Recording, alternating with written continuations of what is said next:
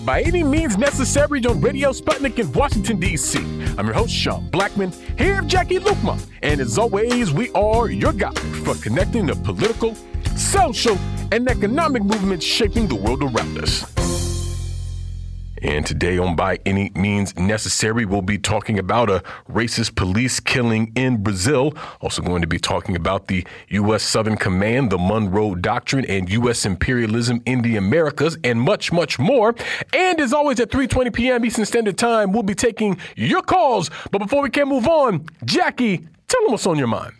Well, you know, politicians are desperate when they take to the late night talk show rounds. And yes, Joseph Biden looked as desperate as you think he might be on Jimmy Kimmel last night.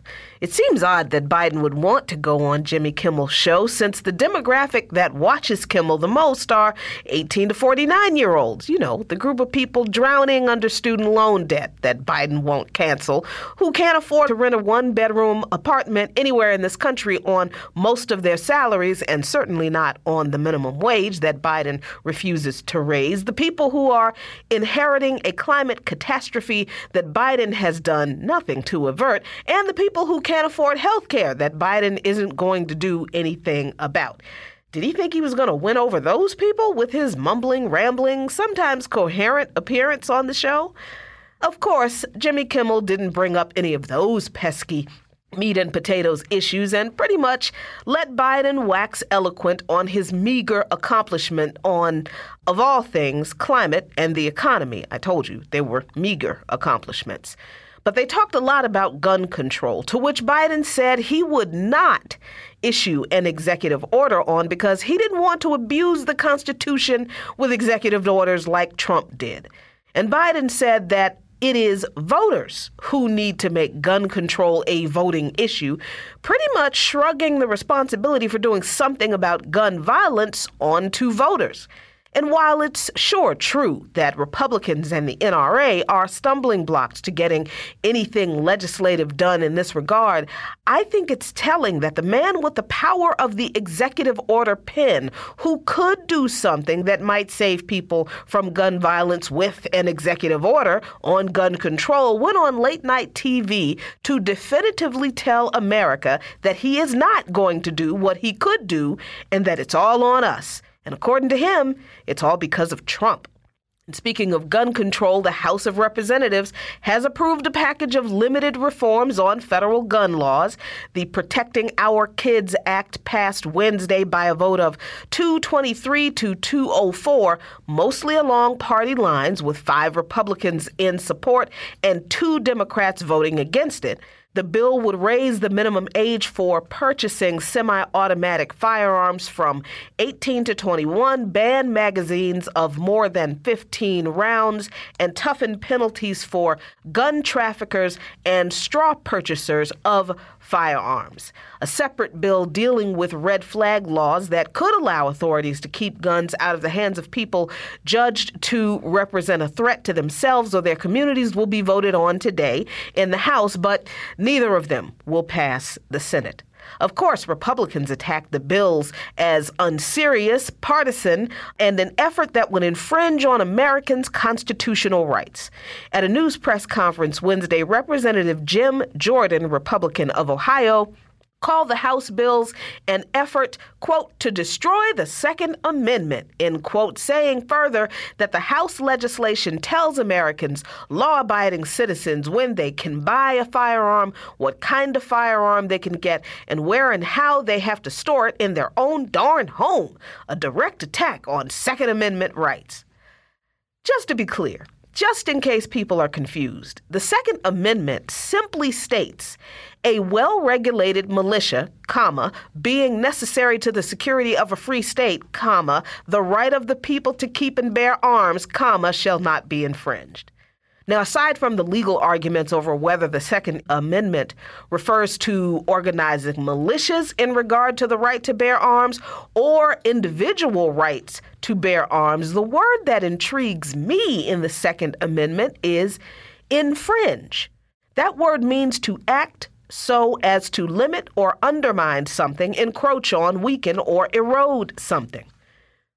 When I think about it, law abiding citizens having to adhere to certain regulations that would keep people who should not own guns from purchasing them, and having to adhere to storage safety requirements to keep their own doggone family members safe is not limiting or undermining one's right to own a gun any more than requiring a license and insurance infringes on anyone's right to own a car.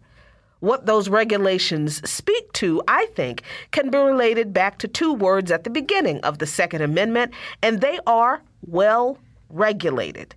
If the militia is directed to be well regulated under the Second Amendment, and they are still afforded the right to bear arms, then why do people believe that individuals fall outside of the direction to be well regulated in their right to bear arms?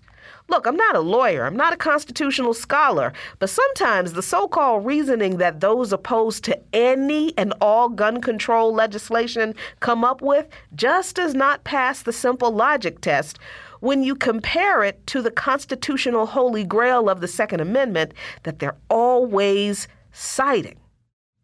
Follow Luqman Nation on patreon.com slash Nation for lots of great content. And those are today's talking points. And you are listening to By Any Means Necessary on Radio Sputnik in Washington, D.C. I'm your host, Sean Blackmon, here with Jacquie Luqman. And as always, we're your guide for connecting the political, social, and economic movement shaping the world around us. By any means necessary. And we're going to keep the movement moving on, as they say. We're now happy to be joined by Dave Lindorff, investigative journalist, editor of the online publication ThisCan'tBeHappening.net, and a 2019 winner of an Izzy Award for Outstanding Independent Media. Dave, thanks so much for joining us. Hi, thanks for having me on. Absolutely. And Dave, uh, here recently on the show, we've been discussing this uh, recently passed uh, uh just positively uh, gargantuan $40 billion uh, aid package to Ukraine on the part of the U.S. government. And uh, I wanted to have a conversation today about just uh, what that money is actually going to, because one could get the impression that you know every penny of this forty billion is going to weapons, but but I don't believe that's actually the case. And you recently published a piece about this very thing on this can't be happening.net, and so I was hoping you could break down, you know, uh, uh, where this money is really going and how you see that piece playing out. Yeah, uh, when I broke it down, you know, looking at what's in it, I, I looked at a number of articles, did a, a, a, some research on the bill. Um, that you know, it's uh, there's a lot of smoke and mirrors in it, um, and it's it, it it's only I could only find, and I say only in quotes because it's still a lot of money, 17 billion of that money is for actual weapons and training to use those weapons um, for for Ukrainian military forces, um, and the rest of it is, um, you know, a variety of things that don't have to do with um, with weapons, but do have to do with the war. Um, there's also a, a, funny sleight of hand because the, there's 11 billion that is called a drawdown of um, supplies in the U.S. military, you know, either whether on bases in Europe or in the U.S. that were uh, that were going to be shipped to Ukraine. So they're they're already existing paid for weapons within the U.S. military um, assets, and they, you know, so technically, giving that, uh, they're they're reimbursing the military for those items so that they can buy them over again, right? But they also are uh, authorizing $9 billion to arms makers to buy replacement weapons for those drawdown weapons. So they're actually double double counting. And I'm not sure whether that's uh, means that they're spending $20 billion on the weapons and just paying for them twice. Once, once, by, once by giving the money to the arms industry, and once to give money back to the Pentagon budget, which of course is struggling. Um, haha. So I, I, think it's a, it's actually just a giveaway of nine billion dollars to the U.S. arms industry. Um, for weapons that the Pentagon's going to buy anyway with the money that they got. So uh, that's one funny part. There's four billion that's for European command operations, which basically is overhead for NATO um, you know, so that the officers can have nice apartments, good good limousines, and all of that. So that's not really weapons at all. There's a billion dollars to defray costs to Ukraine and other nations in Europe for handling some of the six million refugees fleeing the fighting. Now, 2.5 of those uh, million are uh, actually leaving Ukraine. So that money's probably going to countries that are receiving them. And the other 3.5 million are within Ukraine. So some of it may be going to Ukraine to uh, defray the costs of, of taking care of those refugees from, say, the fighting areas to the areas that are just getting bombed occasionally and aren't fighting. Um, and then there's another 9 million in economic aid to war impacted countries. It's not, clear what those countries are. Some of it may be going to Ukraine, some may be going to the other countries that are suffering from the effect of US sanctions. So altogether, there's only 17 billion that's actually uh, you know uh, lethal weaponry and training for those weapons and I I haven't seen that expressed clearly. But but now I, I still would say that that's an enormous amount of money. Seventeen billion dollars is half of the entire U.S. food aid budget that the State Department allocates to countries that are facing starvation from either you know, partly uh, climate change issues and also uh, from the higher prices that they have to pay for energy and for food because of the uh, of the impact of the war in Ukraine. Now, the U.S. government is sending $4 billion to NATO headquarters to keep the lights on and so the uh, military brass can have nice apartments and uh, nice accoutrements in their positions and uh, $9 million for whatever economic aid to war impacted countries mean. Meanwhile, in the United States, here we are um, enduring the high prices uh, of inflation and probably facing a recession, and already even as uh, this uh, $40 billion uh, is really, as you really well lay out in your piece, kind of the sleight of hand of where this money is actually going, just that $40 billion alone is a, a pretty obscene benchmark compared to the military budgets, the entire annual military budgets of other countries, including Russia. So, could you break that down for people a little, a little bit to understand just how much money this is? This one aid package, the seventh in a series of aid packages that the Biden administration approved for, for Ukraine alone, compared to how much certain countries spend on their entire defense departments in an entire year. Yeah, there you know there's two ways to look at it, and I chose to take the conservative one. Just you know, I mean, you could you could go with the 40 billion, and then it would be almost equal to Germany's entire military budget and two thirds of uh, of Russia's uh, 2021 military budget of $66 billion. Um, I didn't do that just because uh, I felt like you know, I'd be conservative and I'd take the amount that's actually going towards arms and uh, training for the Ukrainian military and use the 17 billion. But if you do that, even then, it's uh, what 17, 34, 40, 50. It's uh, more than somewhere between a third and a fourth of the entire Russian military budget going to Ukraine in just a period of three months, and uh, and it's also you have to look at it compared to Ukraine's military budget. Ukraine uh, had a military budget last year for the entire year of six billion dollars, and they're being given seventeen billion dollars now. There's no way that the Ukrainian military can, uh, you know, onboard that amount of weapons and uh, and assets and money. I mean, it's just like uh, absurd to think so. And we are getting reports that uh, Ukrainians can't uh, can't use the weapons. I mean, they all, they have to be trained.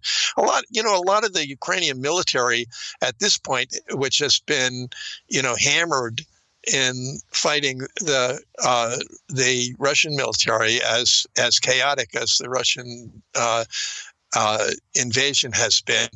Um, a lot of Ukraine's military has been chewed up, either killed or wounded and unable to fight. And so they've been drafting people uh, up to the age, I think, I think up to the age of 60. I may have that wrong.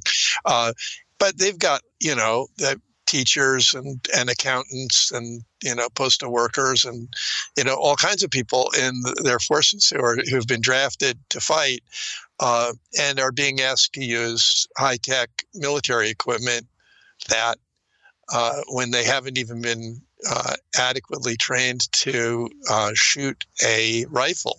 So there's a lot of training that would be needed. Um, so a lot of this is just dumping uh, assets in Ukraine.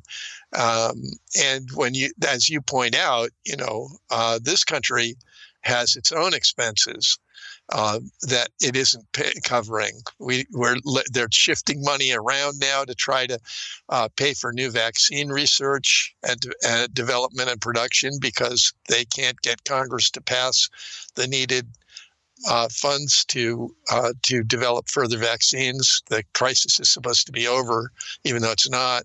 Uh, you know, we have I don't know how many tens of millions of Americans are hungry you know kids and and others because their uh, uh, their parents are underemployed. Um, you know the needs in this country are awesome, and the idea that we're you know pissing away this phenomenal amount of money casually uh, to toss into this hopper uh, without the, it's likely having much effect on the outcome uh, is just uh, stunningly awful. Yeah, and why do you think that is? Like, what do you think is the motivation for just the, the dumping of these assets? I mean, it seems like the U.S., NATO, and the West seem intent on you know dragging this uh, war out as long as, as possible, and uh, uh, you know one would think that they would want to direct uh, this money towards, I guess, just that very effort, as horrible as it is. And you know, even in your piece, you talk about you know the some of the potential impacts from this, and so that that's really my question. Like, why is this?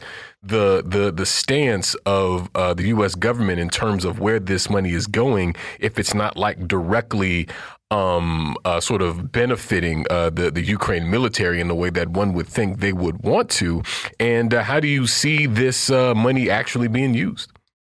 Well, my suspicion, and I didn't go into this into the article, but so I'm glad I have a chance to point it out here. My suspicion is that, uh, you know, it's it's clear that Ukraine can't defeat Russia uh, in this war. Um, you know, they what they can do is they can make it very costly for Russia, uh, and they they have you know some of the Ukrainian fighters have done a you know fairly uh, impressive job of holding off the advance of the Russian military, but I think to an extent that that Russia had not anticipated and Putin hadn't anticipated. But that said, um, the Russians are not going to lose. They're not going to walk away from this uh, and leave Ukraine. And the Ukraine is uh, being pressured by the U.S. Uh, clearly to not negotiate. And part of that is showing them that we're that we have their backs. So, we, since we can't send troops because of nuclear weapons eh, that Russia has, and we can't do a uh, you know a uh, no-fly zone that denies, uh, you know, that, that allows the U.S. to bomb uh, or, or, or, Ukrainians to attack Russian uh, military equipment w- uh, with impunity because it can't they can't uh, they can't send in their own planes uh, if that were possible, then uh, this war just drags on and on, and we just have to convince the Ukrainians to keep on fighting a losing situation. Uh, and, and we've made it clear. I mean, it was stated by Biden, it was stated by Blinken, the the uh, Secretary of State, that uh, the U.S. Uh, would like to have the Ukrainian war go on and weaken Russia for the next 20 years. You know, not not not the war go on, but cause so much damage to Russia that uh, it destroys their economy, it destroys their military, and uh, leaves the country weakened for another generation. Um, that's a goal, but it's a goal that will be very, very, very costly to the people of Ukraine.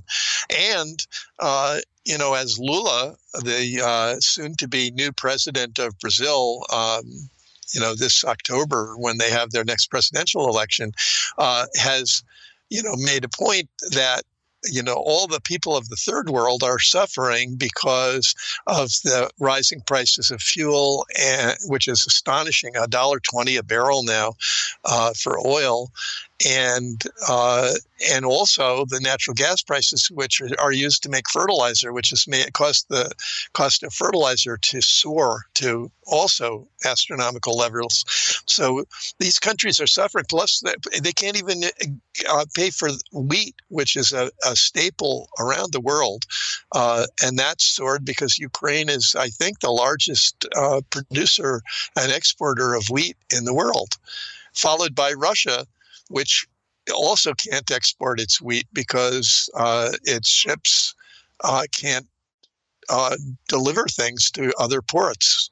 So, it, you know, he's saying, you know, I can't believe that the U.S. is doing this. That it's it's damaging the people of Africa, especially more so than Brazil. He was speaking out for the third world in general. I think Brazil is better off than some uh, because they're destroying their their, Amazon rainforest to grow crops you know agricultural crops. So uh, they they're better off for the short term than you know countries in africa and some uh, poorer latin american countries. But it's all because of this war. So you know it can't it can't go on. Uh, it it i think eric Draitser has who's been you know, critical of Russia and this invasion has uh, uh, recently said that things are the tide is kind of turning against Ukraine at this point, and that's not surprising. It's a much smaller country with a much smaller military. Yeah, and you know, certainly uh, not just uh, other countries around the world are suffering because of this war, but honestly, people in the United States are too. We are as well. And how do you think, Dave, the uh, Biden administration's uh, uh, press junket, him appearing on Jimmy uh, Kimmel, and even, you know, the Democratic Party, the House committee televising the January 6th hearings, how much do you think that is really a deflection from the fact that this war is becoming unpopular, even in the United States, because of the economic blowback that people in this country are facing, and the Democrats really can't explain it. That's exactly right. I mean, that uh, eventually this is going to stop because Ukrainians are going to get sick of the of the killing and the destruction. Americans are going to get sick because of the costs and not any clear sense of why we're doing this, other than you know emotional identification with the white people being bombed and stuff in Ukraine and driven out of their country. Uh, that's going to wear thin. Uh, the Europeans are going to stop because as soon as it starts getting cold, they're not going to be able to buy the natural gas they need from Russia to heat their homes, and and uh, you know they're going to they're just going to say enough, you know, basta. Definitely. Well, we thank you so much, Dave, for joining us today. We're going to leave it there and move to a break here on By Any Means Necessary on Radio Sputnik in Washington, D.C. We'll be right back, so please stay with us. By any means necessary.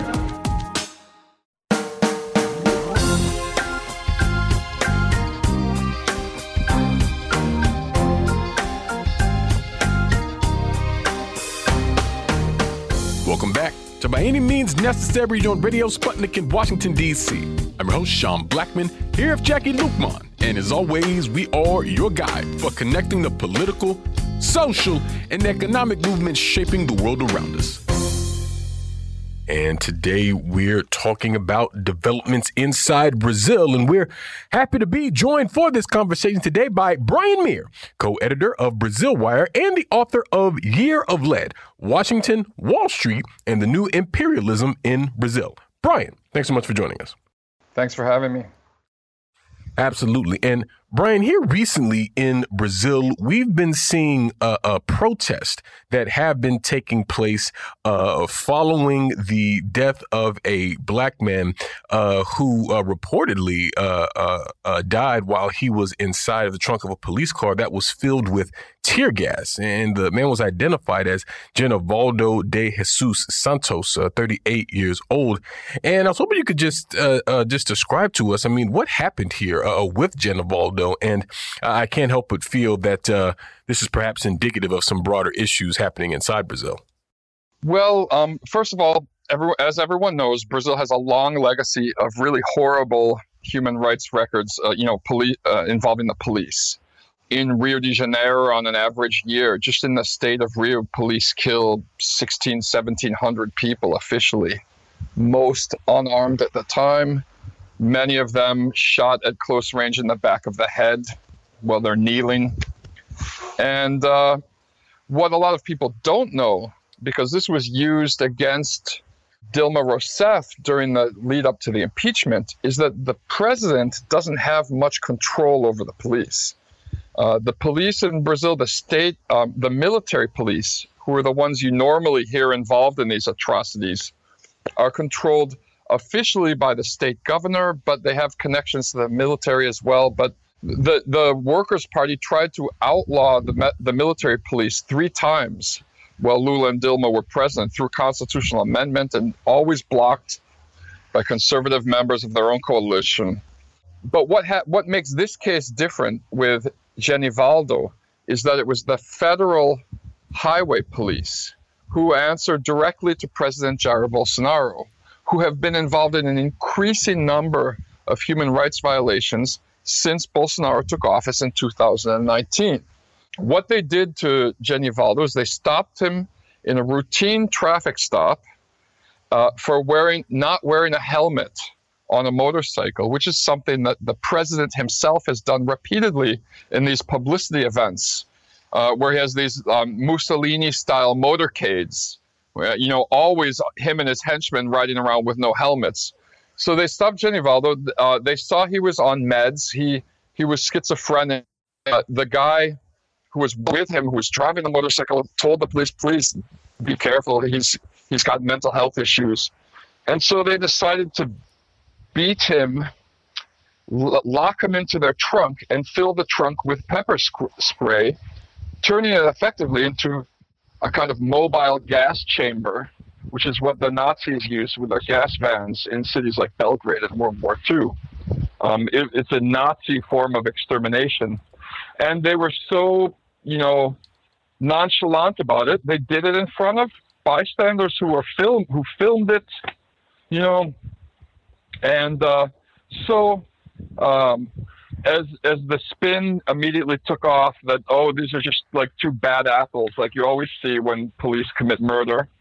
Um, another video surfaced of a a class, a preparatory class for young people studying for the civil service exam to become federal highway police from two years ago, in which the teacher, a federal highway police officer, is explaining to the students how to lock people in trunks and fill the trunks up with pepper spray as a torture device and laughing about it.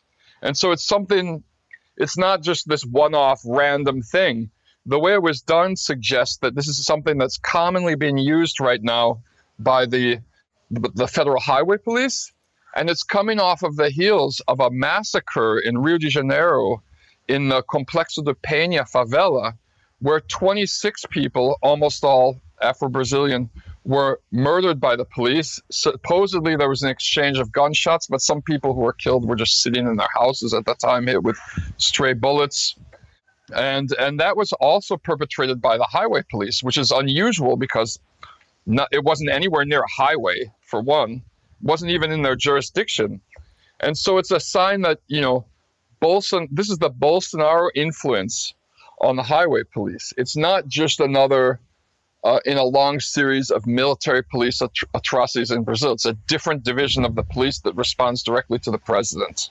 Yeah, and these kinds of crimes against humanity that are committed by the highway police sound a lot like uh, what you mentioned the, the actions of the SS, the actions of the Gestapo.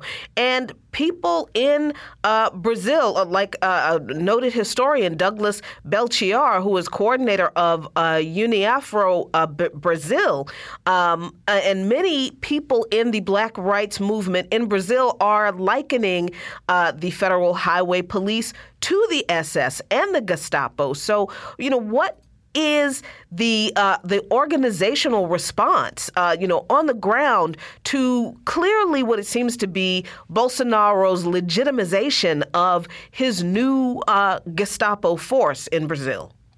Well, first of all, he didn't condemn the actions. The first thing he said was, "Well, you know, I wasn't there. I didn't see what. I guess you'd have to see what really happened to before you would um, condemn the officers for anything." Uh, they're being tried internally within the department, which, you know, anyone who's followed the career of Lori Lightfoot, Chicago mayor, former police board director, knows how much the police like to bury uh, accusations of human rights abuses internally. Meanwhile, the executive director of, uh, be, in relation to these two successive scandals, you know, the massacre in Rio de Janeiro and then this horrible murder, at the same time that they're saying it has nothing to do with it, the executive director of the Federal Highway Police and the intelligence director of the Federal Highway Police, Jean Coelho and Alan Rebelo, announced that they're resigning. And guess what? They're going. To, they're moving to Washington D.C. to teach at the OAS, the Organization of American States Inter-American Defense College. They've both got two-year gigs moving up there. So it's not just the Bolsonaro administration that seems to not have much of a problem with this. Yeah, and I was just thinking too, Brian, about how, um, like the military police and just the role that they play in Brazilian society. I mean, I mean, correct me if I'm wrong, but I believe it was that same uh, military police institution that uh, the assassinated Marielle Franco uh, uh was often organizing against in terms of, of, the violence that they carry through in the favelas and in the poor neighborhoods and things like this. And so, how do you see the uh, uh, military uh, police, how they've been operating sort of under the, the Bolsonaro government. I mean, you mentioned earlier about how there were attempts to um, disband them under a couple of different presidents, but what's the relationship like between the Bolsonaro government and these military police?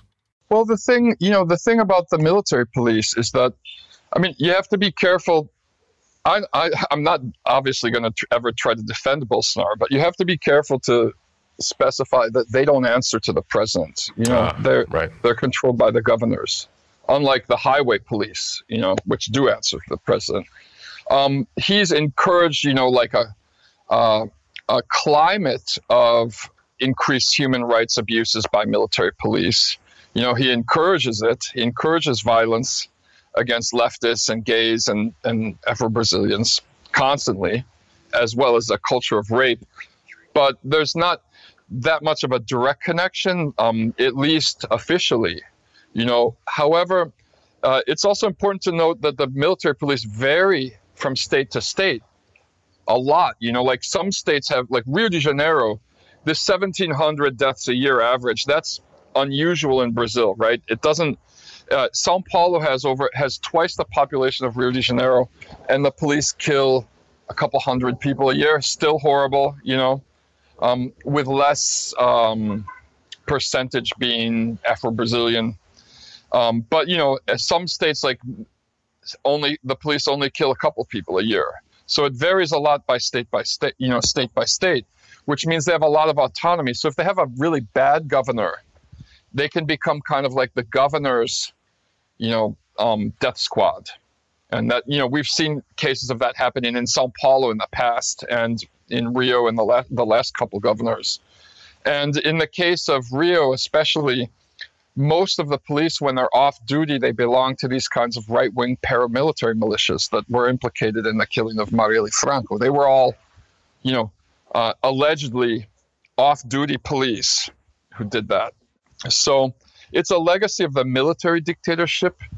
They should have been disbanded when the dictatorship ended, but um, because of the coalition of forces at the time, they gave too much leeway to former actors in the dictatorship. So, like Brazil never really like demilitarized its police, and it never even really demilitarized society that much because the official military dictatorship political party was able to keep its power in Congress and the Senate to this day. So it's a complicated scenario, but you know, if you look at any country that had slavery uh, in the Americas, there's always much higher levels of police human rights abuses. I mean, if you want to look back, it's really a legacy of slavery. I mean, these are organizations that were created to catch escaped slaves originally. Mm. And so, you know, I wonder, Brian, how the movement in the streets against racist police terrorism in Brazil is taking shape against uh, confronting the political realities that you just uh, mentioned. Is there organization around uh, confronting the political apparatus that uh, allows for the continued militarization and uh, political campaigning for uh, government officials to be elected who will dismantle? This uh, militarized political system? Well, I'm really glad you asked this because there's a false narrative being pushed in the Anglo media. In part, I saw this BBC documentary about it that it's black women evangelical Christians who are supporting Bolsonaro. And the polling data has consistently shown since 2018 that the least likely demographic group to vote for Bolsonaro are Afro Brazilians, and especially Afro Brazilian women. At this point, uh, the, the percentage of Afro Brazilian women saying they're going to vote for Bolsonaro is under half of the percentage that are planning on voting for Lula. Yet the, the Anglo media is pushing this. They find a few examples of evangelical Christian conservatives who happen to be Afro Brazilian push that's in the same way that there was this narrative to push the idea that like Trump's base was all working class when most Trump voters seem to be like 75 jet ski shop owners from the suburbs making $75,000 a year or something, you know? I mean, remember, they were even pushing like this idea that Trump is more popular among black voters than, than, than normal Republicans and things like that. Well, they, it seems like they're trying to do the same thing about Bolsonaro. I've seen thing reporting in the Guardian about this and in BBC, and it's just untrue. That's it does it's not held up by any kind of statistical analysis. The movement, the main movement among the Afro-Brazilian movements in Brazil right now is to work as hard as possible to get rid of Bolsonaro. And then from that point, society can start rebuilding its severely damaged rule of law and hopefully push to a point where the military police can be dissolved. That fight can be retaken, and if the military police are resolved, uh, are I mean, if the military police are eliminated, that would be a very important first step in drastically reducing racist police violence in Brazil. Definitely. Well, we thank you so much, Brian, for joining us today. We're going to leave it there and move to a break here on By Any Means Necessary on Radio Sputnik in Washington, D.C. We'll be right back, so please stay with us. By any means necessary.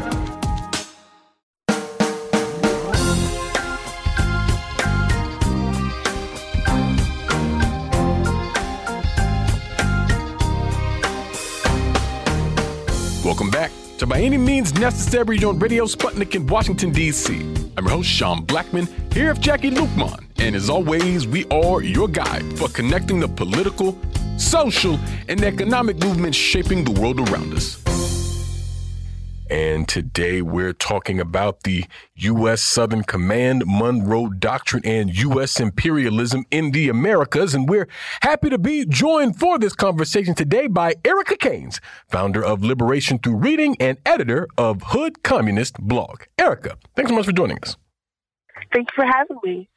Absolutely. And Erica, as Joe Biden's uh, summit of the Americas is uh, playing out to be exactly the kind of flop that I think a lot of us uh, expected it to be, I mean, it definitely seems relevant to really take a hard look at um, U.S. Uh, foreign policy and really U.S. imperialism, to put a finer point on it, um, in the Americas and how that plays out both historically and in the contemporary moment. Uh, you recently published a piece about just this issue for hoodcommunist.org entitled The Empire's Front Yard and the Monroe Doctrine. And uh, you make a note of remarks that Joe Biden made as president back in January of this year during a press conference where he said, quote, we used to talk about when I was a kid in college about America's backyard. It's not America's backyard. Everything south of the Mexican border is America's front yard, and we're equal people. We don't dictate what happens in any part of that of this continent or the South American continent. We have to work very hard on it. But the trouble is, we're having great difficulty making up for the mistakes that were made the last four years, and it's going to take some time. So basically, Biden is saying here that, you know, uh, his predecessor, Donald Trump, treated uh, uh, the hemisphere or the region like America's backyard. But actually, according to Biden, it's the front yard, which I mean, you know, is is phrased in a somewhat more uh, friendly way. But I mean, think ultimately the implications there are largely the same, and obviously a lot to to get in into there, Erica. But uh, how do you connect this kind of front yard, backyard thinking with you know, uh, uh, like the U.S. Southern Command and this kind of Monroe Doctrine ideology that sort of fuels it. Right. Well, when Biden first came um, into office, a lot of people argued that he'd be easier to organize under, um, that he would end the crippling sanctions from the Trump administration, he would close migrant encampments, he would protect TPS with an actual safety net. But instead, what we saw um, Biden and his administration, they ignored the months of mass protests in Haiti. Um, and vehemently defended the now assassinated Haitian president, Jovenel Moise's unconstitutional stay in office, attempted to capitalize on uh, the minimal protests uh, in Cuba to gain favor for right-wing Miami-based Cubans and continue attempts to destabilize that country. Um, in fact, the administration spent its entire first year agitating um, Cuba from outright refusal to remove Cuba from the state-sanctioned terrorist list uh, to accusing Cuba's overseas medical program of human trafficking and then voting against ending the blockade, um, and then placing more additional sanctions on the island nation. And then we see Kamala Harris outright uh, tell Guatemalans not to come here we witnessed Haitians get whipped at the border, more funding for ICE. And just yesterday, the, uh, the new press secretary ignorantly stated that the Biden administration will continue to show support for Juan Guaido. So the use of front yard here is just to shy away from the administration's clear attempts at continuing the racist Monroe Doctrine. So in my piece, I lay out how that's done through particular institutions of soft power, um, like the OAS, um, like core group, like NED, like uh, USAID, and then uh, through militarization, like SOUTHCOM.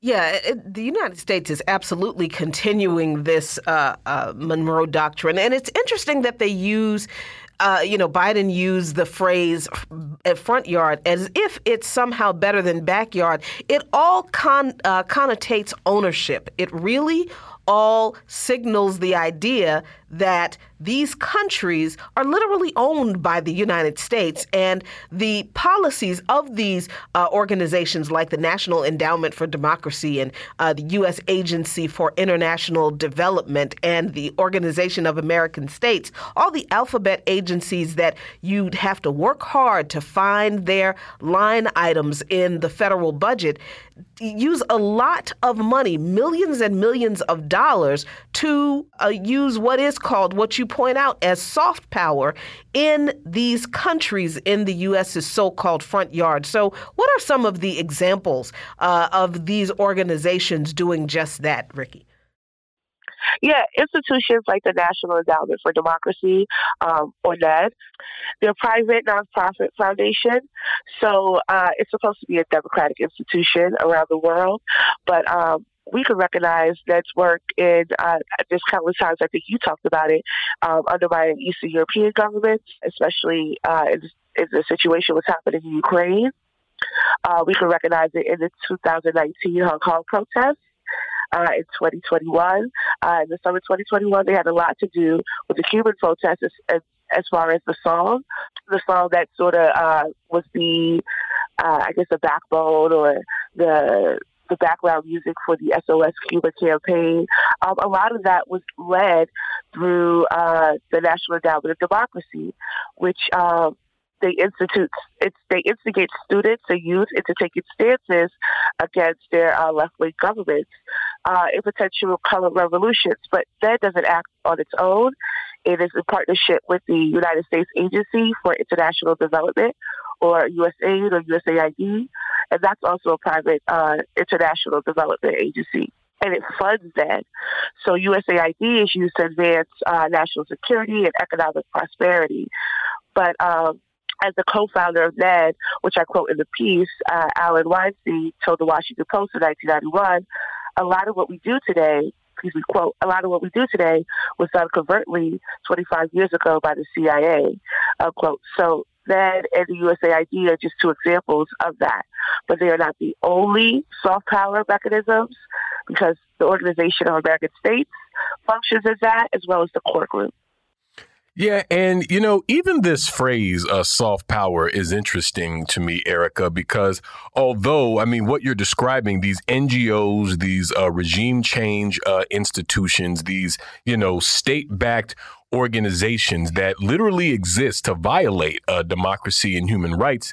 I mean, it doesn't look the same as, you know, bombs and drones and boots on the ground, but I mean, a lot of the impacts are just as devastating. And even if we're talking about uh, quote unquote hard power in, in, discussing the Southern Command, which is a part of a network of different military commands that the U.S. literally has in place to uh, split up the earth.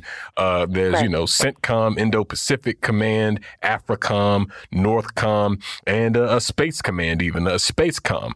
And so, how have we seen historically the Southern Command um, operating in the region? And what do you see as uh, the ripple effects of some of these operations as they seem to be kind of the lancing arm uh, of U.S. imperialism and military might uh, in the region? Right. SOUTHCOM works to extend uh, U.S. military influence throughout the Americas. So it promotes militar- militarism uh, that's in line with U.S. interests. Uh, so we always hear the, the claims of humanitarian assistance or disaster relief, um, and then also uh, to dra- drug trafficking and uh, terrorism, etc. But the it's a lie, the, the humanitarianism, and that's made evident by just simply looking at the operations that SOUTHCOM has been involved in. Um, in the piece, I note a few of them, but um, I think that one that's that's significant that people, what your listeners may really remember, is Operation Plan Colombia, where the United States rapidly increased intelligence and logistics and training in Colombia uh, in the fight against drug trafficking, in which they enlisted SOUTHCOM um, and then uh, under Plan Colombia, government troops and associated paramilitaries were given free reign to kill whomever they felt. Uh, as long as they were able to frame the victims as FARC guerrillas. So Joe Biden proudly proclaims that he is the guy that put Plan Colombia together. Um, and he worked across the aisles because he always likes to say that. But he worked across the aisles with Republicans to push this hardline strategy. And currently, he's looking to um, propose a plan for Central America based on his Colombia model. But then also uh, a more recent operation uh, that's not talked about uh, because I think we we focus a lot on Central America and Latin America, but not too much on the Caribbean, especially the English speaking Caribbean. Uh, there's an operation with SOUTHCOM called Operation Trade Winds. uh, which recently, I believe two weeks ago, just completed um, their training uh, in Belize and in Mexico. But it's a collusion of militarized white supremacy and black colonialism in the Caribbean. So participants are nations like Guyana, Brazil, Bahamas, Barbados, Belize, uh, Bermuda, Dominican Republic, Jamaica, Trinidad, and Tobago. And it is the Southcom is is a, is in combination with uh, the United Kingdom, Canada, France, and the Netherlands.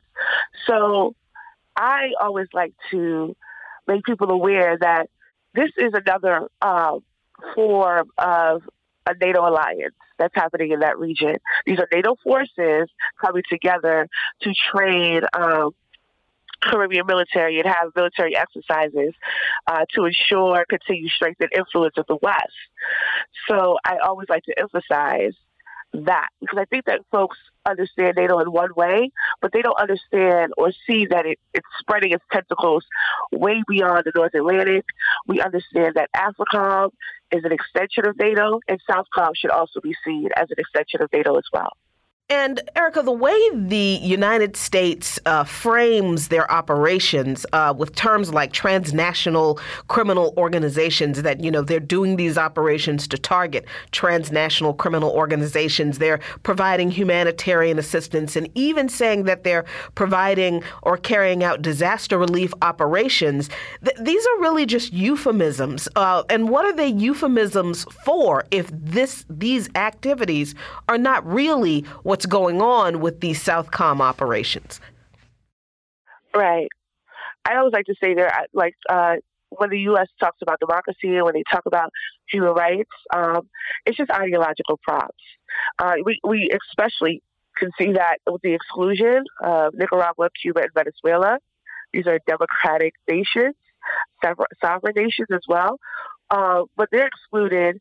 Uh, but the uh, Ariel Henry in Haiti, uh, who was not uh, a democratically elected uh, leader, was invited. So the U.S., uh, especially the Biden administration, is just full of all kinds of hypocrisy. And as Ajamu Baraka noted, when we see the exclusion of Nicaragua and Cuba and Venezuela, you know, these relatively poor uh, nations under sanctions, and them being able to build housing and eliminate homelessness and offer free education, universal health care, etc these are kind of human rights that are unrealizable for people in the U.S., especially Africans. So the so so the Biden administration uh, is really full of hypocrisy. Definitely. And I'd also like to talk about the response from the region uh, uh, to this. Erica, when, when we discuss this whole issue. And I'm speaking specifically of organizations like the Community of Latin America and Caribbean States, or uh, uh, CELAC, which, you know, uh, is put together basically, uh, at least to me, it seems like as a response to a lot of this aggression that we see from the major imperial powers, certainly including uh, the United States. So, uh, could you sort of explain what kind of organization a CELAC is, sort of what are their principles, and why these kinds of groups are necessary? Yeah, as I noted, the centuries attempt, uh, because uh, many of these nations have been held under U.S. occupation at one time or another. Um, but the centuries attempts by the U.S. Um, controlling the region uh, through the soft power that I named and the hard power of uh, Southcom has led to 33 members of the community of Latin American and Caribbean states, CELAC, to declare um, Caribbean and Latin America to be a zone of peace. And this declaration was made in Havana, Cuba on January uh, 29th of 2014.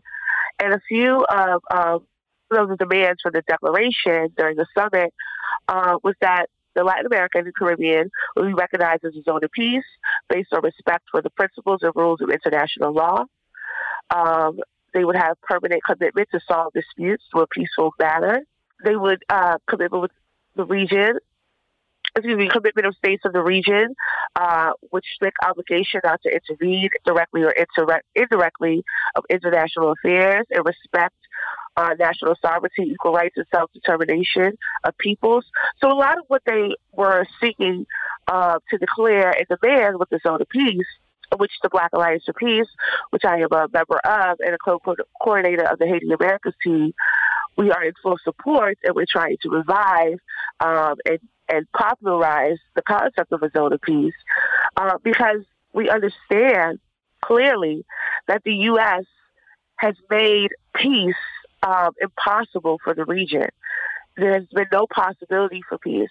When we look at the constant coups, uh, the sanctions, the blockade, uh, the meeting with the, the attempts to separate nations or separate the Americas with the exclusion of Cuba, Nicaragua, and Venezuela, excuse me, which have been three nations that have been very um, influential and helpful in the region. Um, that they have made it, the U.S. has made peace impossible. So this declaration um, is just a commitment of the states in the region to continue to promote um, self-determination and solidarity. Definitely. Well, we thank you so much, Erica, for joining us today. We're going to leave it there and move to a break here on By Any Means Necessary on Radio Sputnik and Washington, D.C. We'll be right back, so please stay with us.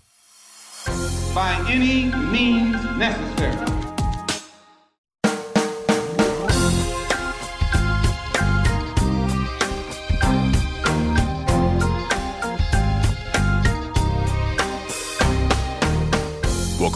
To By Any Means Necessary on Radio Sputnik in Washington, D.C. I'm your host, Sean Blackmon, here with Jacquie Luqman. And as always, we are your guide for connecting the political, social, and economic movements shaping the world around us. Oh, yes, we're here. We're back, top of the hour. It is Thursday, June 9th, 2022. And of course, in 20 minutes, you'll be able to Give us a call here by any means necessary to give us your thoughts, ideas, questions, or concerns about anything you've heard on the show today, anything at all relevant happening on this earth. We want to hear from you. But that's not the only way that folks can get in touch with us here on the show.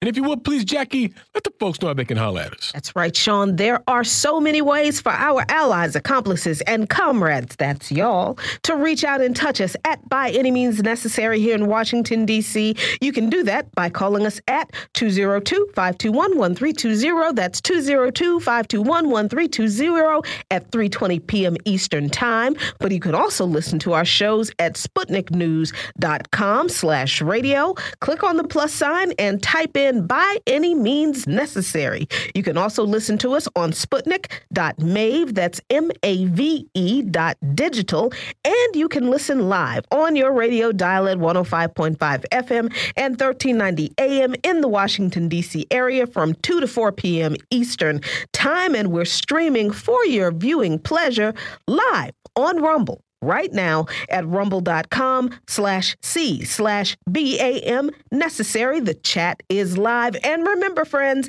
at 3.20 p.m eastern today you can call us at 202-521-1320 that's 202-521-1320 but wherever you are in this world and however you do it we want to hear from you. We most certainly do. We most certainly do. And uh, Jacquie, I know here recently you watched the live action Morbius film, mm-hmm. which is a uh, Marvel film that uh, came out to not a lot of fanfare. I have to say. I mean, I was I was interested when I saw that it was coming out and I watched the trailer. Um, I was first introduced to the Morbius character in the Spider-Man animated series that used to come on Fox Kids. If if if you a real OG, then you know what I'm talking about. that that was really my introduction to like Spider-Man, and you know that's how I really got into uh, uh, Marvel stuff um, in general. I mean, around that time they had the and I think even before Spider Man, they had the X Men cartoon and stuff like that. I mean, this is mm-hmm. classic stuff. And so Morbius was this character, if memory serves, he had like a a rare blood disease or something, mm-hmm. and he was trying to cure it and I think other people who may have the same disease. And in the process of doing that, turn himself into like a vampire. Yeah. And so I'm just wondering, not you know how you felt about that. I mean, we were talking a little earlier about there's like a joke petition that's going around for people saying that they need to uh they should bring it back for a third time. It was it's, it's like we were all busy that weekend. You know, just bring the movie back for a third time. I promise we'll go see it. But well, what did you think of it, Jacquie? If they bring it back a third time, I'm going to be busy that weekend too. It was, it was. I mean, I I generally give vampire movies a lot of latitude because I like vampire movies. I like you know the the the uh, uh, the boogeyman kind of movies, the the old legends, the werewolves, the vampires. I dig that kind of stuff, and you know the zombies. It's escapism for me. Mm. That's that is how I you know don't deal with all of this crazy reality. I look at stuff that I know doesn't exist, but wouldn't it be great if, you know, we could turn into a vampire, you know, that kind of thing. And and I wanted to like this movie because I generally like you know the cartoon uh, turned or, or, or the comic book movies, particularly you know the Marvel Universe movies. They they are just really really great. But this thing stunk so bad. it was just and I think Jared Leto was just bad in this role. Um, and I think that not every comic book or or yeah, not not not every comic book story arc can and should be made into a movie.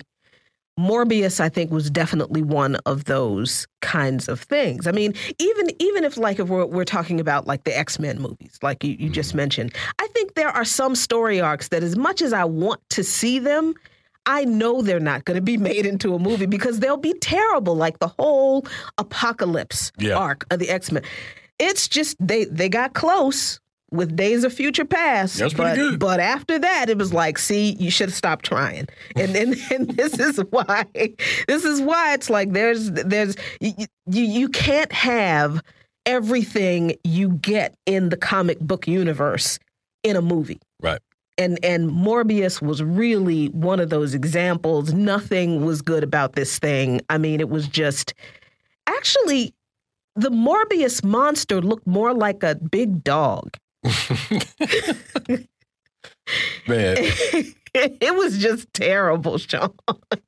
Yeah, and it's funny, you know, that one um that one I mean you're right, that X-Men Apocalypse movie was pretty terrible. And and that's like one of the essential um X-Men storylines. But I mean, you remember they they did the the Phoenix movie twice twice. And, and I, I, didn't see right. the second one like I meant to, but I never did. I, I didn't. I didn't get rave reviews. I know uh, uh, Todd Steven Burroughs didn't care for it at the time. You know, he wrote a he wrote a thing about it, and um, but you know, I remember that uh, the X Men Last Stand movie.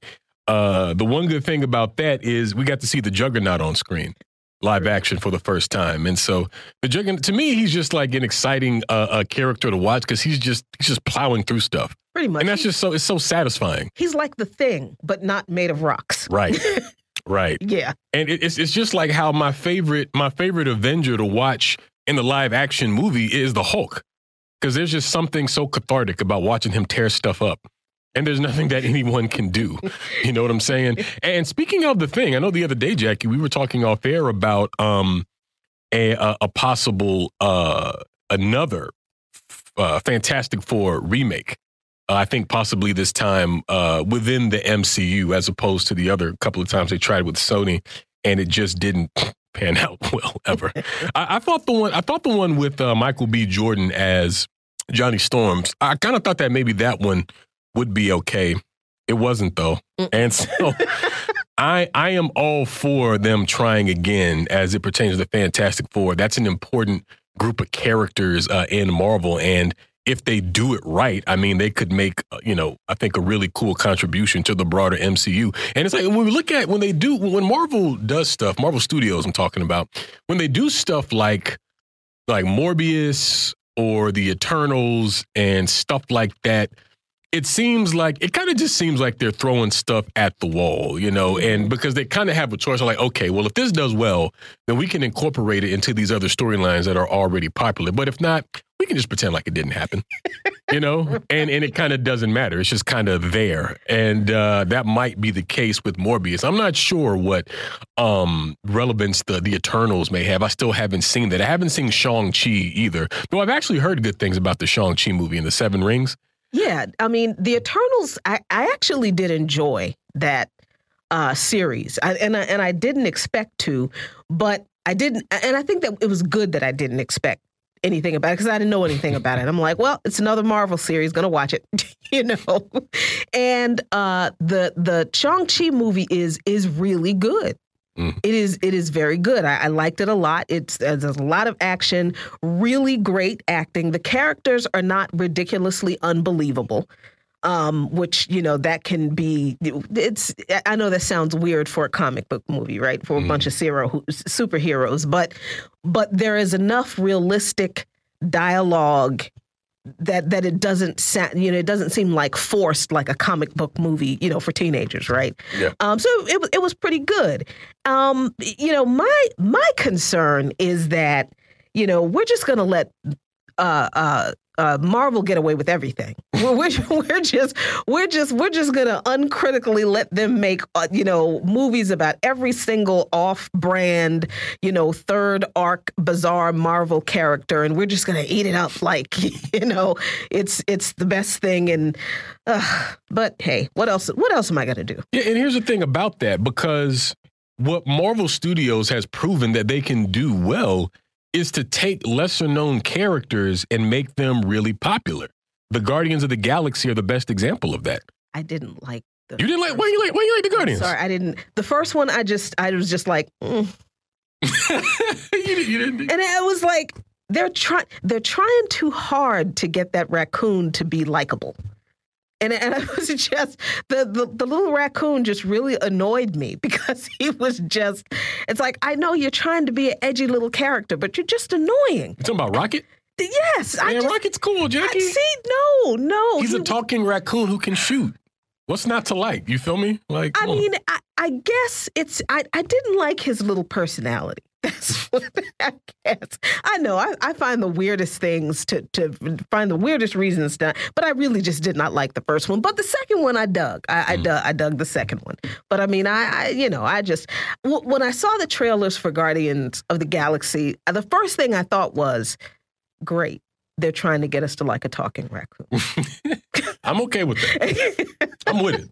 So I was biased against it from the beginning. But, but I was won over a little bit by Groot. So, you know, it kind of evened out, I think. Groot Groot is, is is the goat. Groot Groot Groot was the glue that that holds that thing together. Like and, and see, I think that that sort of shows what they can do with with with characters when they frame them a certain way. Groot is a sentient tree who can only say his name. But he's one of the most popular uh, aspects of the of the Guardians. You know what I'm saying? And uh, you know, I think that they might be about to um, come out with a movie sometime about uh, oh, what's that group called with Black Bolt? The Inhumans. Really? Yeah, I, I think I saw some scuttlebutt, and this might just be uh, rumors, but I think I heard some scuttlebutt that they might be doing a live action thing because they had that short lived TV show, but like it didn't it didn't really go well. You know what I'm saying? And uh, and also it's been confirmed that Miss Marvel is coming out soon too. The uh, the Kamala Khan character. It, why not? Why, why you don't like Miss? Why you like Miss Marvel? I, I, I I think I'm I think I'm biased against youth. I think that's what Mm. it is. I think I'm tired of seeing you know younger, and I get why you know the theaters. I get why producers uh, do this. They're they are pulling in a younger audience, and that's fine. But you know what? If I can, I, middle aged superheroes matter too. Yeah. You know, come on. And see, the weird thing is when we talk about comic books and how characters age, it kind of it's weird because it's like depending on the like the universe or like which Earth they're on Mhm. can depend on like because a lot of these characters just kind of stayed the same age for years. Yeah. Um, and then maybe at some point they became adults or or or, or whatever, or got a little older. You know what I mean? Just like uh, like at the end of uh, I think it was Avengers Endgame when they had you know o- o- old man Cap as they call him, the aged Captain America. Like that was based on stuff that really happened in the comic. You, you know what I'm saying? And uh, Ricky Ryan in the chat, shout out to the By Means Necessary chat. I think she was talking about the um, Fantastic Four movie. She was saying they should leave them alone now. They've had multiple attempts to try and have failed each time. That's what I'm saying, Ricky. They- but you got to give them one more shot, no, though. no, we don't. But that was don't. because like I, like the timing wasn't right. Like you know what I'm saying? Like it, it's I don't know. I feel like it's a good time to give it one more shot. If this next Fantastic Four don't pop, they should bury it. I mean, salt the earth so nothing ever grows there again. Just you, you can't. let's just throw it all to the wall because you know the empire is crumbling, so might as well. I Yo, I, I see people in the chat talking about um the Sonic the Hedgehog movie. no. I- well, listen, I wasn't no, I, I wasn't terribly interested in seeing the first one. I haven't seen it, but the second one has Knuckles in it. So why are you looking at me like that? You know Knuckles.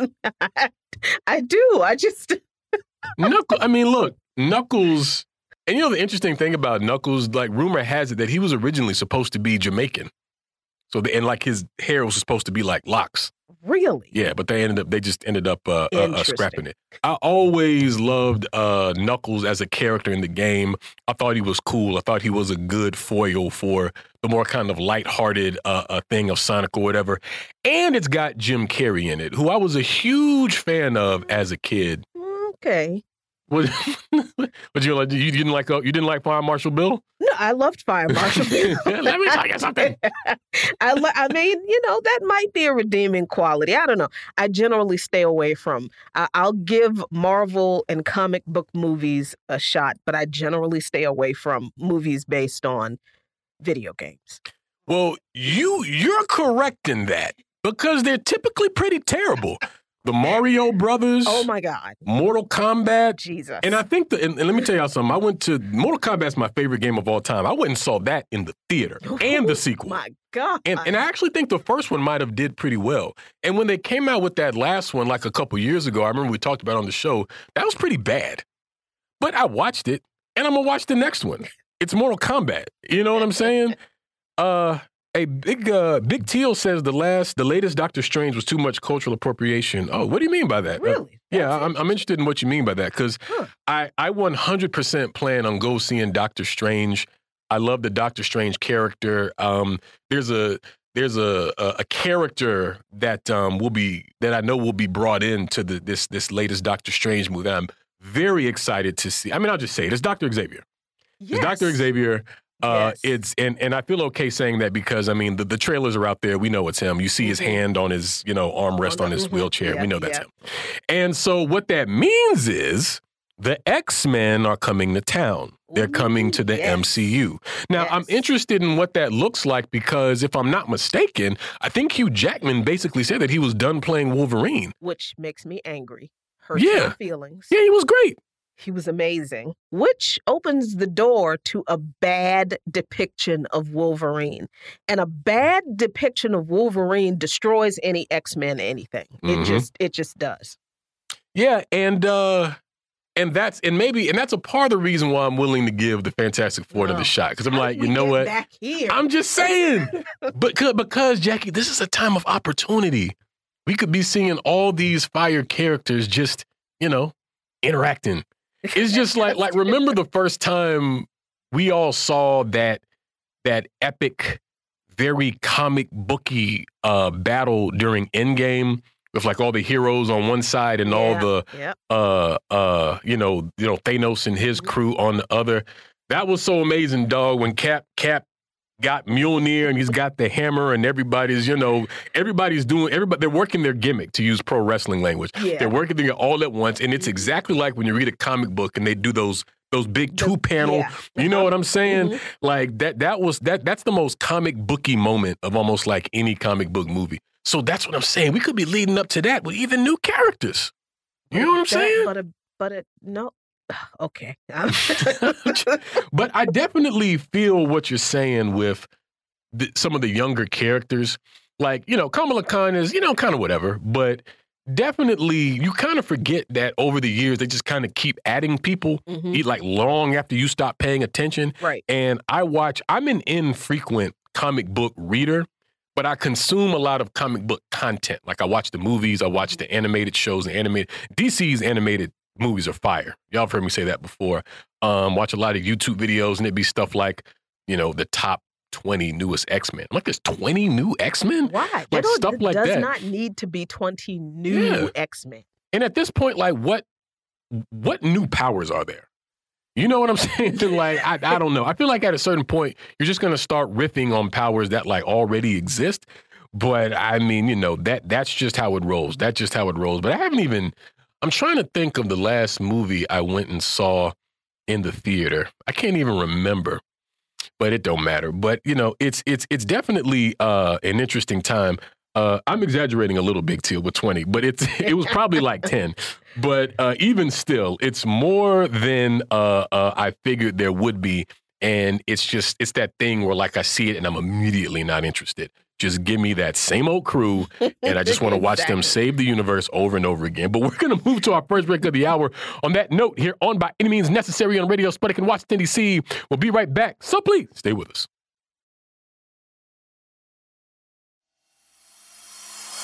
by any means necessary.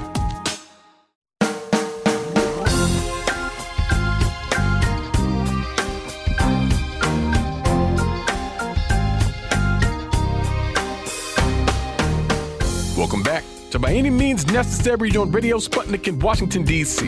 I'm your host, Sean Blackmon, here with Jacquie Luqman. And as always, we are your guide for connecting the political, social, and economic movements shaping the world around us. Phone lines are now open 202 521 1320. That's 202 521 1320.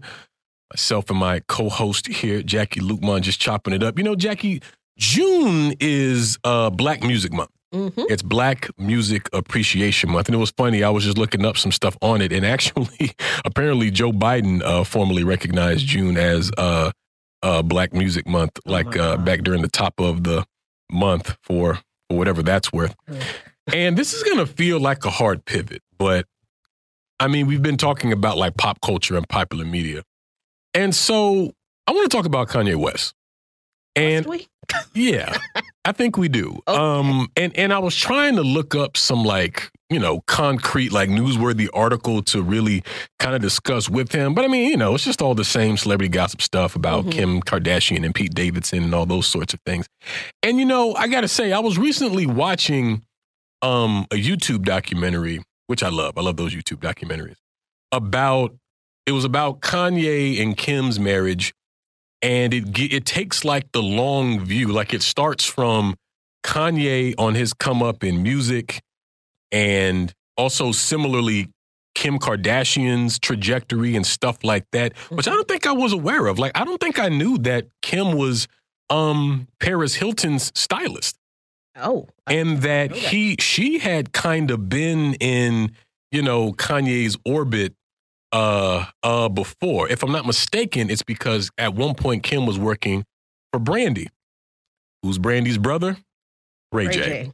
So, you know, mm. if if you know, then you kind of see what's happening with that and then see how how Paris blew up and then how Kim blew up and kind of how it all flows from there. But what blew my mind about it is that uh I did not know because we know that Kanye called himself running for president, right? And and and I looked mm-hmm. it up. If if what I saw was accurate, he got like sixty thousand votes, and uh, but he actually put money into like a campaign infrastructure, and I'm talking about like millions of dollars.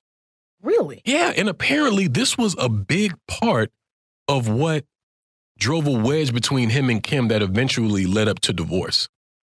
Really? Yeah. And she and she had, you know, she stayed with him through the Trump stuff. Now the Trump stuff was a big part of it too. You know what I mean? Yeah. But um, but the running for president was really uh it, it was pretty wild. And, and and that made the whole thing even crazier to me. To where he I mean the reports I saw said he put something like six point eight million dollars into it. Wow. And I'm like, where did that go? Did into what what was the infrastructure? What what happened yeah. to it? Where did and, and particularly when you remember that he kept like missing deadlines yeah. for stuff to like actually fit like to ha- to be printed on the ballot. And so when he went and voted for himself, he had to write himself in. Oh wow. You know what I'm saying? So, you know, it, it's just uh it's just a wild thing and he he is endlessly frustrating to me because for a for a while, he was my favorite rapper for years up until 808s and Heartbreak because I was expecting like a rap album, but I don't think I was fully aware of like how like you know that he was in a bad place mentally and mm-hmm. emotionally. Mm-hmm. He broke up with his longtime girlfriend and fiance.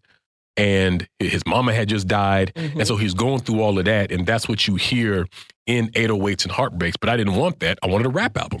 You know what I'm saying? I didn't get that. So I kind of uh, uh, fell off with him. But with Kanye, it's like you appreciate him for his talent and you want to uh, criticize him for just all the, the garbage that he does. The slavery is a choice, the yeah. Trump stuff, mm-hmm, the mm-hmm. you know, the running for president, all of that. But then you remember that this is a person who is seriously grappling with um uh, serious mental health issues. You know, we know that he's uh, a bipolar. Mm-hmm. Uh, that that's something that a lot of people deal with. It's not an easy thing. Um, and also, truthfully, like still grieving. Yeah. Like, I, you know, and in this documentary, it even showed a video of Kanye on stage at his concert uh, uh, talking about, and he's like, oh, people are saying you should, you should take some time off. You should go home. You know, go home to what? Like, do we realize that we have watched this man have breakdown after breakdown after breakdown in public? In public. Yeah. And and the thing that's wild to me, Sean, not not being as invested in his you know his his talent because he is talented. I'm going to give him that. You know he is incredibly talented uh, talented. But realizing that you know people are so invested in kanye the brand mm-hmm. um, and then i'm talking about people who are around him like his his literal physical circle of friends family people whomever. Um, that rather than be a cushion for this brother. Mm. It, it, feels like he has not. I mean, it, from the outside looking in, it, it feels like he doesn't have a cushion. Like there's nobody around him pulling him aside and saying, maybe that's not the best thing to do. Or, you know, maybe because you're feeling this way and you know maybe this is a better way to channel you you know whatever it is you're feeling or you know how about we just not go on tour mm. you know or, or, how about we just not you know delve into fashion designing and and you know because there is for for people and, and this is and I say this from experience for people who are bipolar who are highly creative mm. it is hard to to control the bipolar disorder all by itself. And then then you've got that creative part of your brain that never shuts off. And then if the bipolar disorder is controlled well with medication, then sometimes that creativity gets crushed and that's frustrating. So then they try to to force something. So I see this going on with Kanye and I'm like, yeah, that's I, I I see that. And and because so few people understand that struggle, that bipolar struggle. They they don't they really don't know how to kind of respond. But I mean, I, I also excuse me, feel like sometimes um rich and powerful people just don't like being told no. Yeah, I mean, I, I, just think that that's just really the case. It's like you know, when you are somebody like Kanye West and you have this immense talent that really is, I think, it's kind of unmatched in some ways. You know, who who's going to tell you what you can't do?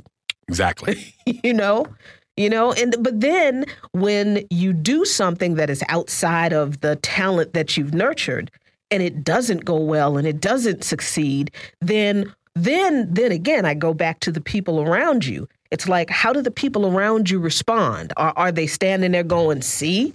See, told you, you know, or are they a soft place to land for you, understanding that, you know, that's just a part of life for everybody, but this letdown is extra hard for you. I mean, it's it's it's a whole as as much as the extra stuff he did was so annoying. I also understood that, you know, that guy is struggling with his own brain. Yeah. And and nobody really knew how to deal with that. Yeah.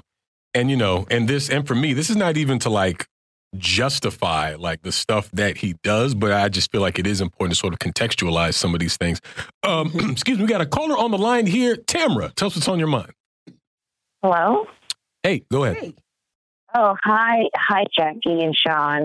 Um, I really appreciated your uh, your movie review uh, earlier, and I wanted just to contribute my two cents about um, about the Doctor Strange movie, the latest one. Um, I think it's called Madness.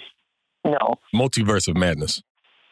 And I saw someone in the chat talking about cultural uh, appropriation, and I would say that is true to some extent, and like there is some basis for it, and just just hear me out because it's it's a bit about like um, antiquity studies, and there's this like book that I really recommend. Um, it's called Black Athena. Hmm. Martin Bernal. Yes, yes, the Afro-Asiatic roots of classical civilization, mm-hmm. and in there it talks about like how it's often taken for granted how like Greek classic culture is something that seems to be culturally and specific to them without necessarily looking at like the cultural like interdependence in the area because right Greece is pretty close to uh, northern Africa and even words like in Greek have African origin and so I guess where I'm going with that is just being like how in the movie the main characters or the protagonists, the good guys, are predominantly, are predominantly Western Europeans, even though the traditions that they're using and studying are from ancient Asian traditions. And the only time you see an Asian person is the one, I forget the character's name, he's in the library. Yeah, his name is literally Wong. Even the clothing that, um, the, I, I, I forget her name, she's the one who uses like both the evil and good that they didn't know beforehand mm-hmm. um, to like fight off like the other, I guess, group of people who use only the dark side. And even the garment that she's wearing, that's not something you find traditionally in European culture. And so that's what I think where one could begin to think about cultural um, um, well, cultural appropriation, but also how it's very normalized. Like you don't think about what Doctor Strange is wearing too, and the kind of like where does this clothing and aesthetics come from? Like what group of people? They also have a cultural specificity that's not Western or European. So that's what I wanted to say. And thank you so much for taking my call. Well, thank you for calling in, Tamara. Really appreciate it. Hope to hear from you again soon. And yeah, you know, I ain't thought about Black Athena in forever. Black Athena was interesting because here you have Martin Bernal, a white scholar, making the same arguments about history and the African roots of civilization that Dr. Yosef Ben Jochannan was making, and Dr. John Henrik Clarke, John G. Jackson, Ivan Van Sertima, mm-hmm. all of these African centered scholars, these black scholars, you know, uh, uh, Chancellor Williams, you know, they've been making these arguments for years and had been brushed off as like making up history, basically. But now here's this white scholar that was making a, a roughly the same sort of sort of joint. And you know what what you're saying because you were mentioning how like um the Doctor Strange character is literally just named Wong. Yeah. I mean that made me think about like the the deep history of racism in Marvel. I mean, it's true in comics, period. But it's interesting how um Marvel in its movies has kind of kind of turned it on its ear. Like for instance, if people remember in um I think it was was that Iron Man 3 that had the Mandarin in it? I think so. It, it was yeah. two or three. Now, see, if, if you look up the Mandarin, like the actual character, like he was back in the day, he was just like a standard issue, stereotypical, like evil Asian guy. You know what I mean? With the little beard and, mm-hmm. and, and, and everything. But in the movie, he's like, you know, a white guy with like a, a ponytail who is supposedly like at the head of some terrorist right. organization, but yeah, it's not some, clear did he really do it. It's like yeah, a lot of smoking false flag kind yeah. of uh, CIA propped up kind of yeah, just yeah, very odd. Yeah, and so it, it's just interesting to sort of to see them uh, uh, uh, do things like that. And uh, I mean, they seem to have done a pretty good job. It's funny, but when we talk about cultural appropriation, I also thought about that scene that people like in uh, Black Panther when Killmonger was like, "I'm taking all of these artifacts." Right. And he's not wrong for doing that. Nope. I I support the returning of these African artifacts back to uh, where they belong. Excuse me, although I am still not Team Killmonger. What? I'm sorry. I, am I'm sorry. I can't. I can't. Sean. Jacquie. Our our entire professional and possibly personal relationship hinges on your justification for not being Team Killmonger. Well, okay. I put it to you like this. First of all, and y'all correct me if I'm wrong, Killmonger was a mercenary for imperialism, right? But he didn't know. Well, well hold on. He didn't know. He Come on, know Jacquie. better. Come on. He know better. How he didn't know? He didn't look like he didn't look like a fool to me. He looked like he knew exactly what he was doing. And let me say that he had a he had a legit gripe. See, that's what. I, He he did have a legit gripe, but the reason I'm not Team Killmonger is because he wasn't motivated by principle. He was motivated by vengeance. And so that well no, well see that's important because that's gonna color uh what his rule as the king of Wakanda looks like. And so he wasn't talking about well we need to open Wakanda up for the first time in history. Let's take these portals down or whatever it is that keeps people out. Uh obviously this entire continent has been struggling for centuries under the yoke of slavery, colonialism, neo-colonialism, resource exploitation, and every other uh, conceivable bad thing that you can think of.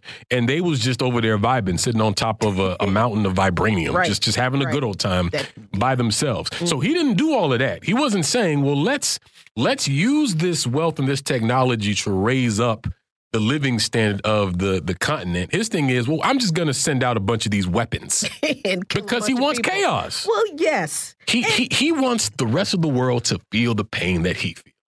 And that's not I don't see how that's admirable. But, you know, as I said at the beginning of the show, Sean Blackmon, I watch the movies I watch because I want to escape the realities of this world. so I usually go for the people who, yes, are trying to burn down the world. So, yeah, I mean, Kill, Killmonger definitely. I, it's it- you know when you look at it at at his character from a real world perspective that's exactly like the situation we're in right? We we make these decisions become agents of the empire because we literally don't know any better because we have been forsaken by you know uh, uh, our our our uh, uh, our history was taken from us. We were ripped from our culture and all that kind of stuff. And when we know better of course we we learn that the answer is not to go and burn down the rest of the world. We can't, you know, an eye for an eye does leave us both blind. Um, but it does really feel good. I feel what you're saying. I mean, I look, I, I was Team Thanos. I'm sorry. I was Oh, wow. like I'm like, you know, especially when I found, uh, especially since I knew in the comic that people came back. Mhm. It was like, yeah, make them disappear for a while, okay? We're only on like five years. I mean, it's like, just five years. What's five years for a lifetime? what? You know? Yeah. See, so yeah, I'm I'm I'm not the one to teach your children um, and your young ones moral lessons from from movies. I'm not the one. Yeah, uh, Big Teal says, Sean, could you list two titles or authors on the subject matter of Greeks appropriating ancient African culture? There's a couple off the top of my head. There's a couple of works by Frank Snowden, who back in the day was a uh, professor at Howard. There's uh, Blacks in Antiquity, Ethiopians, and the Greco Roman Experience. And there's Before Color Prejudice, the Ancient View of Blacks, which is a little different, but I think it kind of uh, touches on that. I'm also thinking of um, John G. Jackson, uh, his Christianity Before Christ, that, that touches on uh, some of that as well. Uh, oh, we got a call on the line here. Kier, tell us what's on your mind. Hello, Jacquie. Hello, Sean. Um, good afternoon. So I've just been doing some thinking lately. Um, I'm a new father, and I've just kind of just been examining the world around myself, and I kind of been seeing that America kind of just has violence um, indoctrinated in every facet of its being, whether it's raising children. Sometimes I'll have um, people from um, Gen X and Boomers. They call me a soft parent just because I let my kid have their own opinion or listen to their um, feelings rather than just go immediately to beating them or just like when we're in public school systems it's always um, focusing around punishment and how we can solve things with violence or just um, punishing and discipline.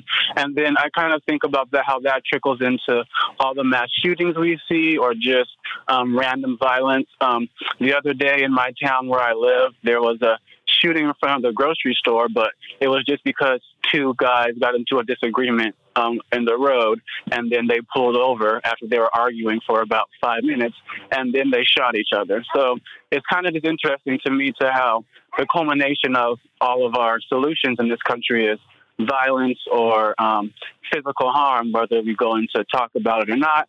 And then those are just some of the things that I bring up when with work colleagues and stuff to how we talk about violence in America. And sometimes they make those connections and sometimes they don't. But it has been interesting to me. And then also one last thing um, before it's kind of off topic, but um, I've been watching a lot of zombie movies lately. I like them a lot. And do y'all think that in a non-capitalist society, the zombie apocalypse could be solved? Because when you don't have like individualism and you're thinking about like a community approach, do you think it would be a better quote unquote apocalypse or would it still just be like The Walking Dead? That's kind of like a lighthearted question to ask, but it's just something on my mind. Thanks for taking my call. Have a good day, y'all. Well, thanks for calling in, Kier. Really appreciate you hitting us up. Hope to hear from you uh, again soon. And first of all, congratulations on uh, being a new dad, uh, my friend. That's that's great news. Uh, Post-capitalist zombies. I'm gonna keep it real. Um, if the undead are walking around eating our flesh, that's that's gonna pretty much work out the same under any system. I'm I'm I'm, I'm gonna keep it funky. Although you know what, I don't know. Maybe not because I'm thinking like, okay, if if we're in a better structured society, even understanding that the U.S. under capitalism is very militarized and uh, but even with that, like we've been having this conversation about like you know, I mean, cops won't even go after a, a, a living uh, active shooter, and so I'm not sure them going up against the undead uh, would happen at all. And so what I'm thinking is, if we have a better structured, better organized, better centralized society, then maybe uh, uh, you know the the zombie threat to the undead uh, hordes will uh, can be sort of taken care of more uh, uh, efficiently.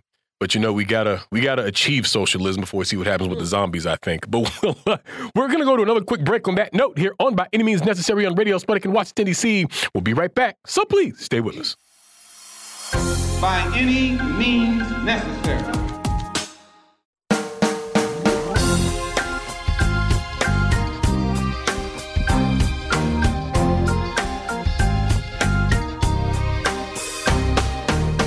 Welcome back to By Any Means Necessary on Radio Sputnik in Washington, D.C. I'm your host, Sean Blackmon, here with Jacquie Luqman. And as always, we are your guide for connecting the political, social, and economic movements shaping the world around us. My dear friends, phone lines are still open 202 521 1320. That's 2 0252 I am here. Jacquie Luqman is here. And Jacquie, I wanted to pick up on the other part of Kier's question talking about how the excuse me, how the violence of American culture, because American culture is fundamentally violent and it is fundamentally putative, mm-hmm. right? To to the point that he was making about, you know, how he chooses to to to raise his child and what discipline looks like and all these sorts of things, which I see a lot of people sort of grappling with now. You know, a lot of us were raised, you know what I'm saying, with whoopings, yep. as they called it when mm-hmm. when I was a kid. But people are, you know, they're really questioning like the not only the effectiveness of it, but like the, like the ethics. Mm-hmm. Like, is it ethical to beat this child who more than likely can't understand what the issue is, and just inflicting this pain on this small human? Uh, as opposed to like trying to understand what their issue is and trying to help them understand. You know what I mean?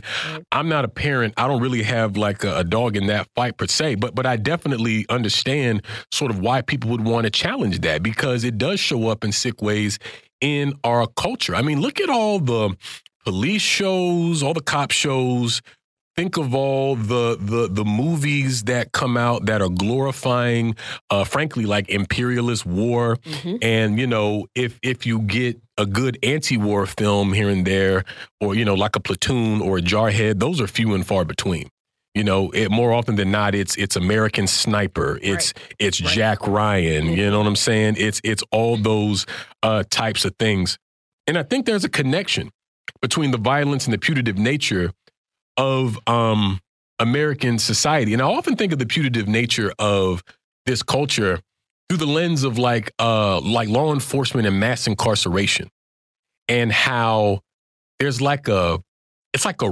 retribution mm-hmm. sort of base Yeah. of how people think of quote unquote crime and punishment. Of course, we know things like crime, law. These are things that, you know, only have meaning because of the class character of a given society. So how that looks under capitalism is is going to have a a, a particular a particular kind of of impact. And so when you have a culture that suggests that if a person uh, does something wrong, violates the law, uh, that they should just be just pummeled into the ground. And not only that, we know that under incarceration over the years, the different education programs have been taking away, you know, the things that really prepare people to actually uh, re enter to society have slowly but surely been defunded. And so now people get uh, uh, out from incarceration no better off really than they were when they go back in, and that's why we have this issue with recidivism. Because at a certain point, I mean, people, you know, they may attempt to go on the straight and narrow, but if you can't uh, find nothing worthwhile on the straight and narrow, then you very well may go back to what you know. Right. And this is what contributes to uh, uh, recidivism. And so it's just it's it's wild how under this system they'll take away. Uh, first of all, they'll spend all this money just to incarcerate all these people, Mhm. Right. which costs. I mean, the studies have been done. It costs more to incarcerate people than it is to simply provide these uh, basic services, right? Mhm. But see, you create a society where that's okay. Like, oh, they don't they don't have adequate health care, and the only doctors they got are these, you know, butchers and quacks that can't get uh, uh, jobs at a real hospital. Ah, whatever, they deserve it. Right. You know, they, you know, every day they they sleep in a room that's about as big as probably most of our bathrooms. Ah, whatever. You know, they spend months and months and months inside solitary confinement, even though the United Nations uh, says that's cruel and unusual punishment and has a detrimental impacts on mental health. Ah, whatever. You know, they did the crime. They got to do the time. It's not a hotel. Blah blah blah. And you know, for me, it goes back to a question of, well, what kind of society do we want? Like, do we want a society where people are able to have a, a kind of holistic health and be functioning people that can contribute and interact with other human beings in a healthy way? Because if you do, then that doesn't look like what we have here in the United States. Mhm. This it's it's almost like the whole of the superstructure of this country and the capitalist system that undergirds it. It's it's it's designed since it doesn't center humanity, then so much of this system really just ends up crushing humanity or, or, or sort of wringing the humanity out of people. Yeah. Through so many uh, uh, different ways. And then we turn around and wonder why we have all these shootings and why we have all these issues and why people are, you know, straight up killing each other, like the caller was saying, over a, a basic disagreement. And see, it, it, it and it becomes, and when people discuss this, it becomes about like everything else except the capitalist culture out of which all of this emanates. You know what I mean? And you know what? Everything, everything, absolutely everything you just described and everything uh, Kier described, even though he didn't realize he was connecting the two issues he raised, you know, the violence in society and, and the way, you know, he is he is shamed for not raising his child as a reflection of that violent society. And zombie movies believe it or not they're all the same thing. Because if you if you know the history of the zombie movie like i do because i love them um, george romero's first zombie movie night of the living dead was a a, a reflection of the social commentary of the time. It was the zombies represented everything that was eating away at, at American society Mm. at the time. The the the anti-war protests, uh, the women's rights uh, protests, the the you know the uprising of, of women against uh, you know gender uh, and and uh, gender uh, gender discrimination, the racial protests at the time.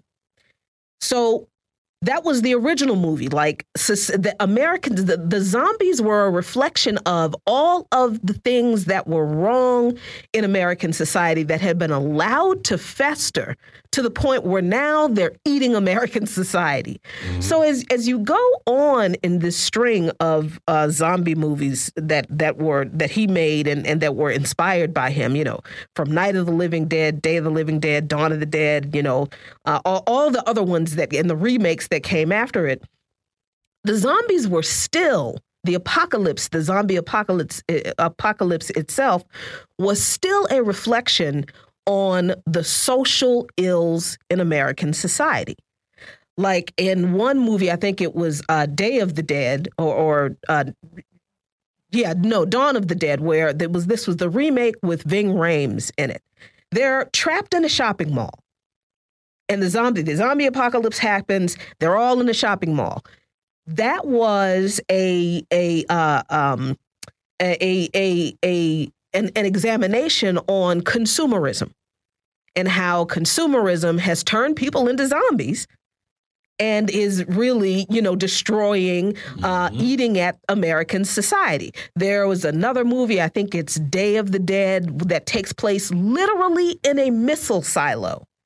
They are trapped in a missile silo. So there's obviously, you know, the the uh, a reflection of militarism run amok that is destroying society, eating American society from the outside. So so when you look at the way violence that created this society has been allowed to uh, seep into the soil, into the the the the the the, the ethos, the the mythology, the ideology, the the history, the curriculum, the politics, the religion in this country and how it has literally eaten at what once maybe I don't know when, but but maybe when the indigenous people were originally here, what what once could have been a a healthy and vibrant soul of a nation, all of that has eaten into this country and has created this rot that is at this point out of control. Mm-hmm. There's there's no stopping this rot now. Very much like a zombie horde. I know it sounds mm-hmm. weird. I know it sounds really silly, but when George Romero wrote his first movie, Night of the Living Dead, he really was making an allegory um, about the internal social ills at the root of American society that is eating it alive and it has only continued. Um, and and that theme is continued with every zombie movie because honestly, it hasn't stopped in this society. Yeah, yeah, that's interesting. I didn't know that um, the original Night of the Living Dead was like a, a political uh, statement, and I was just thinking, you know, zombies, of course, are scary, like on their face, uh, like on its face. As a concept, a zombie is terrifying. But what really gets me because at some point in these movies and TV shows about zombies, like the zombies became smart. Yes. That's really scary. Like, I mean, time was if you could just find um, a solid enough building, then the zombies will just like keep bumping up against it and you'll basically be fine. But nah, now they unlocking the door, they climbing the fence, they they jimmying the lock open, they calling in the zombie locksmith. Like they, you know what I'm saying? They got a battering ram from somewhere because they didn't ate up the SWAT team all of that. And I'm like, nah, no, that's that's different. They're not just like shuffling along; they're like running after you. To, and I ain't that fast, man. Like, I'm like, uh, I might be done for if this joint happened for real. Yeah, I would um, be eating. I would. Yeah, I, you might as well be like, you know what, dog? Just just here, just just take it. Just just just nibble, nibble right there.